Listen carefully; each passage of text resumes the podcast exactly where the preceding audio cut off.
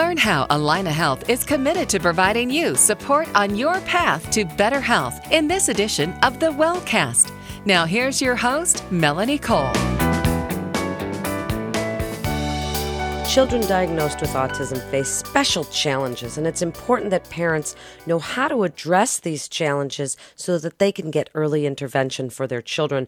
My guest today is LeeAnn Mateffy. She's the lead pediatric occupational therapist at Allina Courage Kenny Kids. Welcome to the show, LeeAnn. What challenges do kids with autism face, and how can rehabilitation therapy help them? Well, Mel- Melanie, as you know, we have lots of children um, who are diagnosed with autism. The latest figures I've looked at from the CDC um, state that about 1 in 68 kids are diagnosed with autism or autism spectrum disorder. You know, these kids are very smart. About half of them are average intelligence to above average intelligence. And um, autism uh, is diagnosed in five times as many boys than it is in girls.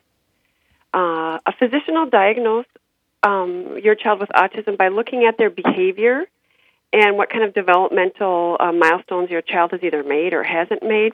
You know, there's no easy blood test for um, di- for diagnosing autism.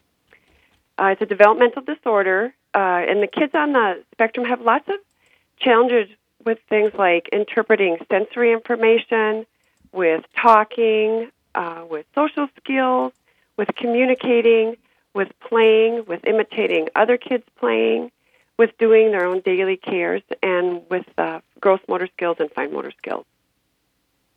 What differences might they have from their brother or sister that their brother or sister would notice and be unsure about? Well, we're all uh, wired differently neurologically, and that's great. It's not good, it's not bad, it's just different.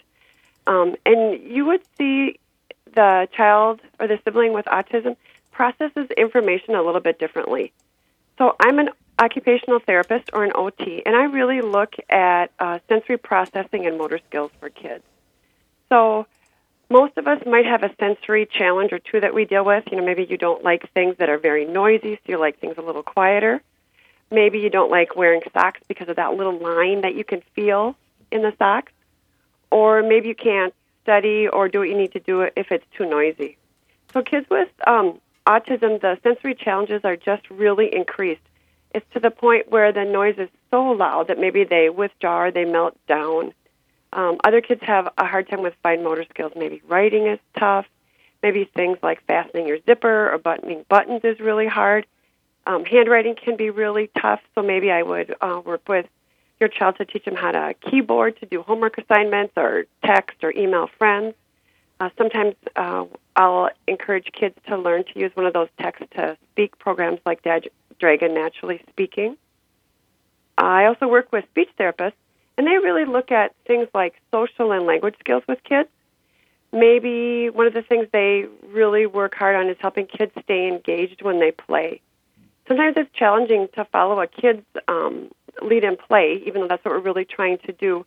So maybe you work with whatever the kid is really interested in. Um, maybe Thomas the Train, and you try to help the kid play with the train, but not just get stuck in some kind of a repetitive um, action like watching the wheel spin and spin. You know, kids learn from play, and if you're just spinning something, you're not going to learn a lot from that. Um, maybe uh, a speech therapist would work with a kid to help them um, understand words that you speak, and also help um, un- help others understand what this child is saying. Um, and if kids can't communicate or can't um, understand what you're saying, sometimes they develop um, behaviors that aren't really undesirable. So instead of the child being able to tell you that, you know, you're bugging them or they want you to go away, they're just going to hit you instead. So that's where they might get into trouble. You need a therapist involved. Uh, physical therapists also work with kids on the spectrum, and they work a lot on gross motor skills. Some of those things, most of the kids um, on the spectrum can walk, but then they might be a little uncoordinated or a little clumsy, or their balance isn't um, quite adequate enough. So things like running, running and kicking a soccer ball, riding a bike, kind of all the things that typical kids do are really hard to do for these kids. So they need a little extra boost or a little extra help from a physical therapist. Um, you know, you think about how complicated playing soccer is. You have to be able to watch the ball, You have to run. You're moving quickly. The ball's moving quickly. You need to run up to the ball. You need to kick it. And you need to kick it to a teammate or kick it between the goal line so that you can do what you need to do. So those are a lot of the things that an OT, um, a speech therapist, and a physical therapist would work on with um, your child with autism. How early can you start to identify some of the red flags, and what should parents be looking out for so that they can seek early intervention? Well, what we've really learned these last few years is that early intervention um, with kids on the spectrum has really helped them have better outcomes. Most um, parents will tell you that they could tell that there was something different with their child by the child's first birthday.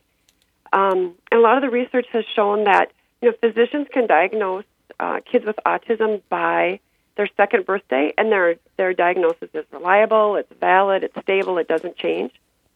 And once um, you, as a parent, understand how your child reacts to the world, you can work with the therapist to help um, develop goals so that you can make your child succeed. Once you see some developmental or behavior issues, you um, would take your child to the doctor. The physician might diagnose your child being on the autism spectrum, and then usually they'd make a referral to therapy. And then as a therapist, I talk to the parents and evaluate the child's strengths and challenges. You know, what kind of things do we need to work on? What kind of goals sound reasonable and realistic so that we can make the child more successful? In therapy, once children um, meet some of these short term or long term goals, then we would look at stopping therapy um, and discharging a child, and then they could start therapy again once the parents maybe see a change or there's some kind of a transition that's tough for kids to be able to move through successfully. You know, as an OT, I work with kids on self regulation. So most kids by about the age of 10 are able to um, self regulate, they have some coping skills, and they can feel like they know when they need to do something different so they don't have a meltdown. And um, kids on the spectrum, this is a hard thing for them to realize. So maybe that would be when I'd work with a child again. You know, as kids get older, we might look at different things. Maybe um, could they be a successful car driver? Do they want to volunteer? Do they want to get a job? Can we help make some uh, recommendations on how they could be successful with those types of things as they age? So you have to do therapy sometimes at different points as they age. And when they're getting just a little bit older, what would you have to do with them? Things that change, things that change in school, things that change in their family situation, and how do you work with them then? You know, that's right. So, as um, when we work with kids, we call um, the therapy episodic. And so that's where we'll work on some goals with the child and the parents, and once they meet those goals, discharge them, and then we'll get involved again. So there's lots of different transition points um, in a child's life where we might get involved. So maybe there's a new baby in the family. Maybe the child is starting preschool, or maybe they're going from um, elementary school to junior high, changing schools, having to go to different lockers. Maybe the family's planning a, a, vac- a vacation where this child has never flown in a plane before. Maybe the child needs to learn to ride a bike, or as they get older, you know, they get invited to birthday parties or have sleepovers.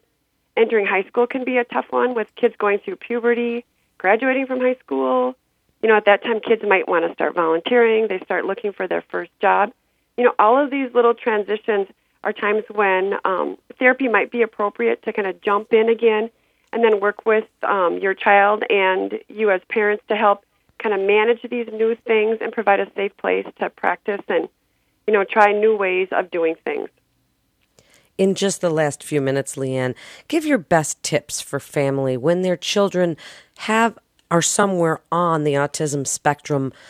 Give your best advice your best tips for working with these kids and what they can do at home on a daily basis to help their children thrive. Well it seems like the kids that do the best have a really structured home environment. The parents are great um, using things like picture schedules so the kid knows, the child knows what to expect. You know, first we're going to get up and have breakfast, and then we're going to brush the teeth. Brush teeth. So maybe there's pictures of having breakfast and brushing teeth. It also helps with transitions from you know one thing to another. Um, another thing at home that's helpful is to have a defined space for the child so they can go and kind of you know, veg out and get away from some of the stressors, but still have it be a safe environment. Sometimes at school, um, kids do better if they have a little defined workspace so things aren't so confusing. Maybe we'll use some colored tape and put it on the floor kind of around the child's desk area so they know this is your work area, this is where you need to get your stuff done. Um, as I said before, you know, I can't really stress enough how picture cues are really helpful. You can tell a child what to do, but that's kind of fleeting. If you use a picture schedule, it seems like it just helps them organize their day. If you can figure out, you know, what kind of triggers um, uh, do children have, you know, especially sensory wise, that make a meltdown? Maybe the lights are too bright. So, can you turn down lights, have natural light, have a child use um, sunglasses? Do noises bother them? Maybe they wear headphones or earplugs or bring them to an area that's more quiet. Um, help the kids kind of work on social scenarios if they're going to be with a friend you know how do you do greetings so you would you'd practice that and then as a parent just plan for the transitions. And you know transitions can be tough for any kid. And so if you can anticipate some of these transitions you know get some help if if you think that's something that your child will need you know the therapist will help you determine you know what would be best for your child. And then remember you know love your child. They're fun. Be patient. Be understanding like you would with any of your other children Thank you so much, LeeAnn. It's great and very important information. You're listening to the Wellcast with Allina Health. And for more information, you can go to allinahealth.org. That's allinahealth.org. This is Melanie Cole. Thanks so much for listening.